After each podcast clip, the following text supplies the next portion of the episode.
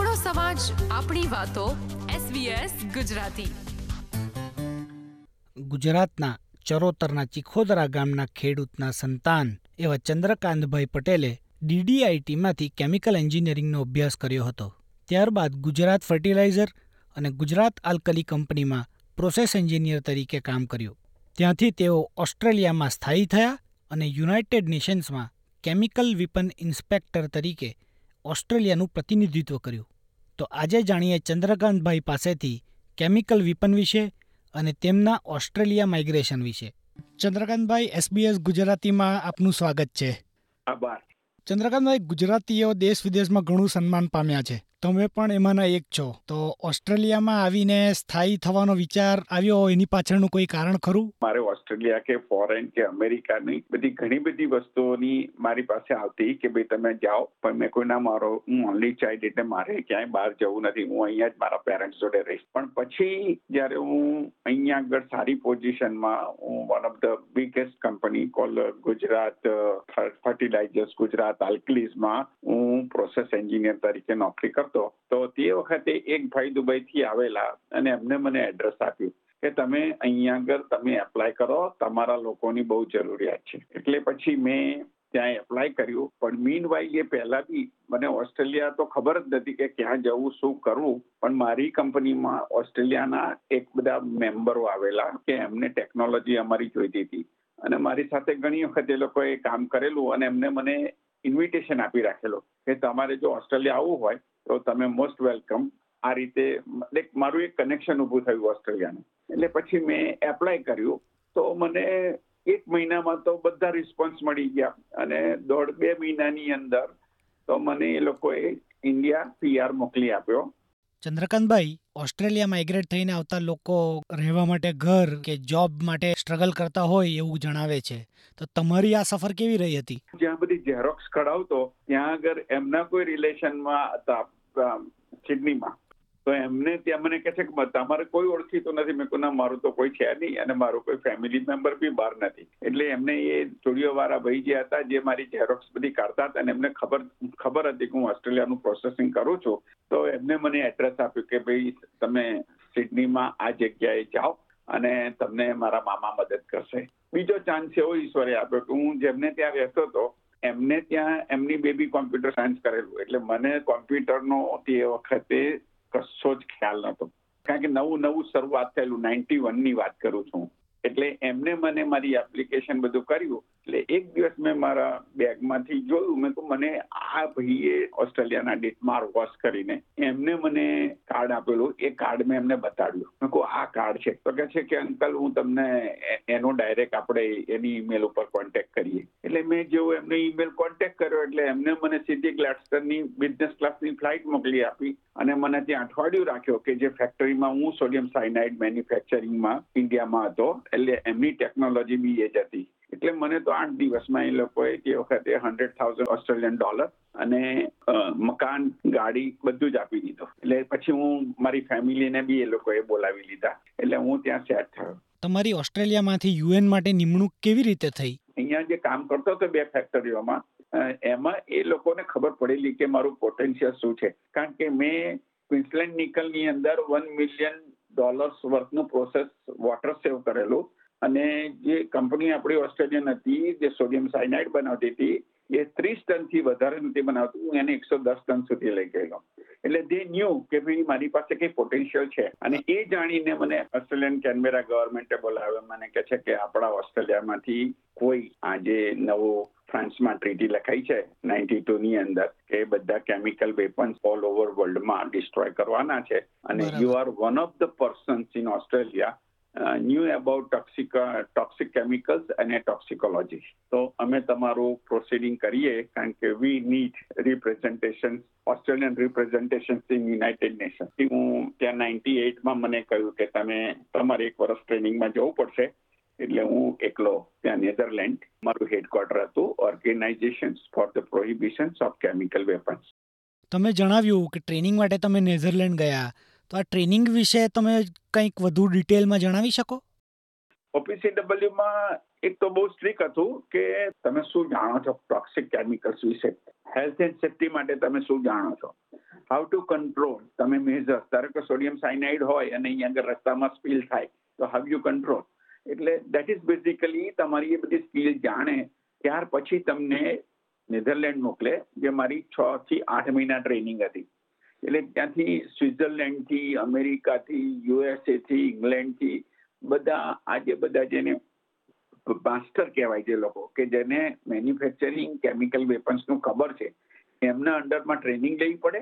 અને બીજું કે તમને બધી જ, તમને બધી જ સવલતો આપે. શુક્રવારે સાંજે પાર્ટી હોય, તમને બધે લઈ જાય, ક્લબમાં લઈ જાય. પણ સોમવારે સવારે વિધાઉટ આસ્કિંગ એનીથિંગ તમારી એક્ઝામ શરૂ થાય. અને ડેલિબ્રેટલી કરે કે તમને શુક્રવારે રાત્રે બાર, બે વાગ્યા સુધી પાર્ટીમાં રાખે ઇન્વોલ્વ કરે. પછી તમારે શનિવારે, રવિવારે અમે ટ્રેનિંગમાં હતા એટલે ત્યાં બધી હોટલોમાં હોય એટલે તમે તમારું કામ પતાવો. તમારે કંઈ લઈ આવવું હોય, કંઈ ગ્રોસરી લઈ આવી હોય, એ બધું લઈ તમે સેટ થાવ. સોમવારે સવારે ગયા હોય તો તો ક્વેશ્ચન્સ પેપર તૈયાર હોય કે ભાઈ તમે જે પાછલા દસ દિવસ ભણેલા છો, એની તમારે એક્ઝામ આપવાની છે. એટલે એવી ઓછામાં ઓછી બસો એક્ઝામ મેં આપી હશે ડ્યુરિંગ ટ્રેનિંગ અને એમાં બી જો તમે કંઈક આમ લાગે કે ભાઈ ના ઇઝ નોટ કેપેબલ તો they will reject you immediately બરાબર. એટલે ખાલી એકવાર અહીંયાથી તમને નોમિનેટ થઈને તમે જાઓ એનાથી ત્યાં જઈને એનાથી વધારે રિગરસ વસ્તુ છે. તમારું કેરેક્ટર તમારું બિહેવિયર તમારું ટેકનિકલ નોલેજ બધું જ કન્સિડર કરવામાં આવે કે ભાઈ how you manipulate things how you are not manipulating things how you got through the issue તમને એવા ઇસ્યુમાં મૂકે કે તમને ખબર જ ના હોય, એવા બધા ઇસ્યુમાંથી તમને પાસ કરે, પછી તમને છ મહિના પછી મને પોઝિશન આપેલી કે ભાઈ you are eligible to join એટલે અમે ઓલ કન્ડિશનમાંથી પાસ થયા પછી તમને એ લોકો સેન્કશન આપે કે ના ભાઈ ધીસ ઇઝ કેપેબલ તમે બધી રીતે કેપેબલ હોય અને if you are if your fitness is not good even though you are rejected આ કેમિકલ વેપન કેટલા ખતરનાક હોય? કે તેમનું ડિસ્ટ્રક્શન જરૂરી બની ગયું છે? અચ્છા. તો પહેલાં પહેલું તમને કહું કે જે કેમિકલ વેપન્સ જે સેકન્ડ વર્લ્ડ વોરમાં બહુ મોટું ડેવલપમેન્ટ થયેલું કેમિકલ વેપન્સ બનાવવા માટે. અને ત્યાર પછી બધી કન્ટ્રી પાસે આ ધીરે ધીરે ટેકનોલોજી એકસો ને બાવન કન્ટ્રીમાં ધીરે ધીરે સ્પ્રેડ થઈ. જેમ અત્યારે ન્યુક્લિયર ટેકનોલોજી જે રીતે સ્પ્રેડ થાય છે એ રીતે. અને એમાં એવા બધા ભયંકર કેમિકલ્સ હતા જે આપણે જે સોડિયમ સાયનાઇડ કહીએ, એનો સોમો નંબર આવે અને એમનું એક કેમિકલ છે વીએક્સ એનો નંબર વન આવે. હવે તમે વિચાર કરો કે સોડિયમ સાયનાઇડ જો સો નંબર ઉપર હોય, તો વીએક્સની પોટેન્શિયલ એક નંબર એક ઉપર જાય. એટલે એટલું પોઈઝનસ. કારણ કે એક પાર્ટિકલ્સ વીએક્સ નો આ કેમિકલનું નામ છે વીએક્સ એક પાર્ટિકલ્સ બત્રીસ માણસોને મારી નાખે. એક એટલે તમે ધારો કે પાવડર લો હાથમાં મોઢા ઉપર છાંટવા માટે અને ઉડાડો અને એમાંથી જે પાર્ટિકલ્સ તમને જો સૂર્યના કિરણમાં દેખાય, એ પાર્ટિકલ્સની વાત કરું છું. એટલે એટલું પોટેન્શિયલ જ્યારે સોડિયમ સાયનાઇડ તમારા વેઇટ પ્રમાણે તમે જો સાહીઠ કિલોના હોય, તો તમારે દસ મિલીગ્રામ કે દસ મિલીગ્રામ ખાવું પડે તો તમે મરી જાઓ. આ તો એક ડસ્ટ પાર્ટિકલ બત્રીસ જણને મારી શકે. એટલે આ રીતે કેમિકલ વેપન્સ એટલા ડેન્જર છે કે એ વખતે જ્યારે મેં જોઈન કર્યું નાઇન્ટી વનમાં તો મારા ખ્યાલથી ત્રણ એક હજાર ટન જેટલું કેમિકલ વેપન્સ હતું આખા વર્લ્ડની અંદર. એટલે આવી અસંખ્ય પૃથ્વીનું પોપ્યુલેશન નાશ કરી શકાય એટલી બધી એની તીવ્રતા હતી. એટલે અમારું ઓર્ગેનાઇઝેશન લોકોએ ડિસાઇડ કર્યું કે અને પછી એ લોકોને બી પ્રોબ્લેમ થયા. કારણ કે સેકન્ડ વર્લ્ડ વોરથી પડી રહેલા વેપન્સ ધીરે ધીરે કોરોઝન થતા હતા, એના હેન્ડલિંગના પ્રોબ્લેમ હતા. એટલે એ લોકોએ ફ્રાન્સની અંદર નાઇન્ટી ટુની અંદર ટ્રીટી લખી કે આપણે બધાએ ભેગા થઈને આ કેમિકલ વેપન્સનો ડિસ્ટ્રક્શન કરવું પડશે. નહીતર ઇન્ટરનલી અને એક્સટર્નલી બંને જગ્યાએ બહુ મોટો ડેમેજ થશે. એટલે પછી અમે શરૂઆતમાં એકસો ને બાવન કેમિકલ એન્જિનિયર્સ અને આ ટેકનોલોજીસ્ટ હતા એ ઓલ ઓવર વર્લ્ડમાંથી બધાને ભેગા કર્યા. એમાં હું વન ઓફ ધેમ ચંદ્રકાંતભાઈ. સામાન્ય માણસને કેમિકલ વિપન શબ્દ સાંભળે ને એટલે બીક જેવું લાગે. ને તમે તો એનું ઓડિટ કર્યું. તો જરાક વિગતે જણાવશો કે આની જે પ્રક્રિયા હોય છે તમે જેની ઓડિટ કરી કે એને ડિસ્ટ્રક્શનને માટેની પ્રોસેસ હતી તે કઈ રીતની હોય છે? એટલે બેઝિકલી તમે જુઓ તો સલ્ફર ફોસ્ફરસ ફ્લોરિન ક્લોરિન આ બધા એના મેજર કોમ્પોનન્ટ છે કેમિકલ્સ વેપન બનાવવા માટેના. એટલે એનું કોમ્બિનેશન કરીને બહુ હાઈ ટેકનોલોજીથી બનાવે કેમિકલ બને એના પછી એનું કોઈ મોડિફિકેશન થાય એના બીજા કોઈ યુઝ થાય અને એનું પ્રોસેસ બધી આખી સ્ટડી શીખવાડ્યો કારણ કે ત્યાં સુધી જો તમે બેઝિક ના જાણો કે કેમિકલ શું છે શાના બનેલા છે કેવી રીતે બને ત્યાર પછી એનું ડિસ્ટ્રક્શનની વાત આવે. જેમ કે કેન્સર હોય તો કેન્સરના સેલનો પહેલો સ્ટડી કરવો પડે. કોવિડ હોય તો કોવિડના બેક્ટેરિયાનો પહેલો સ્ટડી કરવો પડે ત્યાર પછી ડિસ્ટ્રક્શનની વાત આવે. એટલે સેમ કન્ડિશનની અંદર અમને છ મહિના રિક્રસ ટ્રેનિંગ અને પછી અમને ડિસ્ટ્રક્શન માટે. એટલે ડિસ્ટ્રક્શનના ઘણા બધા પ્રોસેસ છે ન્યુટ્રલાઇઝેશન ઇન્સિનરેશન પછી combine with another chemicals and make it neutral અથવા યુઝફુલ કેમિકલ્સ એટલે આ બધી ડિફરન્ટ ટર્મિનોલોજી આવે એમાં. અને એ અમારે એની પર કામ કરવાનું હતું. પછી એક સ્ટડી પૂરો થઈ ગયો. પછી અમારે એ શોધવાનું હતું કે કોની પાસે કેટલા ક્વોન્ટિટીમાં આ વેપન્સ છે. એટલે એ બધો અભ્યાસ કરી અને એનો એક ડેટાબેઝ બનાવવાનો હતો. અને આ ડેટાબેઝ એટલો સિક્રેટ રાખવાનો હતો કારણ કે જે કન્ટ્રી જોઈન થાય એની માહિતી બીજે લીક ના થાય એના માટે હાઈલી કોન્ફિડેન્શિયલ બરાબર બધી ભેગી કરવાની અને એમાં અમે we are part of them એટલે બધા ટેકનિકલ ડેટા ભેગા કર્યા ક્વોન્ટિટી ભેગી કરી લોકેશન ભેગા કર્યા. લોકેશનનો એડવાન્ટેજ કેટલો છે કે ભાઈ આઇસોલેટેડ પ્લેસમાં છે, કે લોકાલિટીમાં છે, કે અર્બન પ્લેસમાં છે? તો એ બધો સ્ટડી કરીને એનું કેવી રીતે ડિસ્ટ્રક્શન કરવું એનો પ્લાન કરવાનો. પછી એના પ્લાન્ટની ટેકનોલોજી આવે, એટલે પછી બીજી બધી ટીમો એડ થાય કે ભાઈ how to make this plant to destroy this chemicals અને પછી એનું વેરિફિકેશન થાય કે તમારી પાસે, કોઈ કન્ટ્રી પાસે ધારો કે સો ટન હોય, તો એ સો ટનને કેવી રીતે ડિસ્ટ્રક્ટ કરવું? એ ડિસ્ટ્રક્શનની આખી પ્રોસેસ થાય અને એ ડિસ્ટ્રોય કરવામાં તમારી પોતાની સેફટી આજુબાજુના જે વર્કર્સ કામ કરતા હોય એની સેફટી આજુબાજુના વિલેજની સેફટી જગ્યાની, કારણ કે સોઇલ બી જો કોન્ટામિનેટેડ થાય તો it's create a big problem તો આ બધો વિચાર કરીને આખી એક આખો મોટો એક પ્લાન ડેવલપ થયો અને એમાં મેં દસ વર્ષ સુધી કામ કર્યું. એટલે અમારે જવાનું વેરિફિકેશન કરવાનું કેમિકલ્સ જોવાના, એનું ડિસ્ટ્રક્શન કરવાનું અને એની નોંધ રાખવાની અને બીજું કે આ બધી મેટર્સ તમારે કોન્ફિડેન્શિયલ સિક્રેટ કોન્ફિડેન્શિયલ કે કોઈ કોઈને એલિગેશન ના કરે કન્ટ્રીના પોલિટિકલ ઇસ્યુ એમાં ભેગા ના થાય, એ માટે technically we have to separate this issue in a very confidential way અમારા બધા રિપોર્ટ બી એટલા કોન્ફિડેન્શિયલ હોય. અમે ક્યાં મિશનમાં જઈએ છીએ, અમારા ઘરે બી કોઈને ખબર ના હોય. અમારે કહેવાય બી નહીં.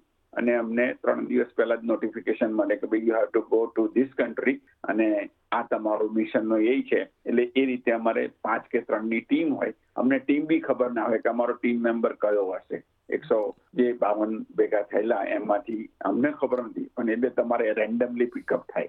એટલે દરેક કન્ટ્રીના જુદા જુદા માણસો ના ઇન્સ્પેક્ટર હોય. એટલે એની એક ટીમ તૈયાર થાય. અને એ ટીમ સાથે તમારે ભેગા થઈ અને આખું તમારે એક વીકની અંદર તમારે એનું, તમને પહેલા લોકેશન બી ના આપે, તમને એટલું જ કહે કે આ કેમિકલ્સ આપણે ડિસ્ટ્રોય કરવાનું છે, તેનો પ્લાન તૈયાર કરો. એટલે અમારે એક વીકની અંદર એ તૈયાર કરવાનો. અને જ્યારે છેલ્લે મેન્ડેટ મળે, ત્યારે અમારે એ લોકેશન અને ટિકિટ મળે. એટલે એ જ દિવસે બેસી જવાનું. અને એ રીતે જઈને પછી છ વીક ત્રણ વીક આઠ વીક એ રીતે અમારે ત્યાં રહેવાનું અને એ બી કોન્ફિડેન્શિયલ હોય.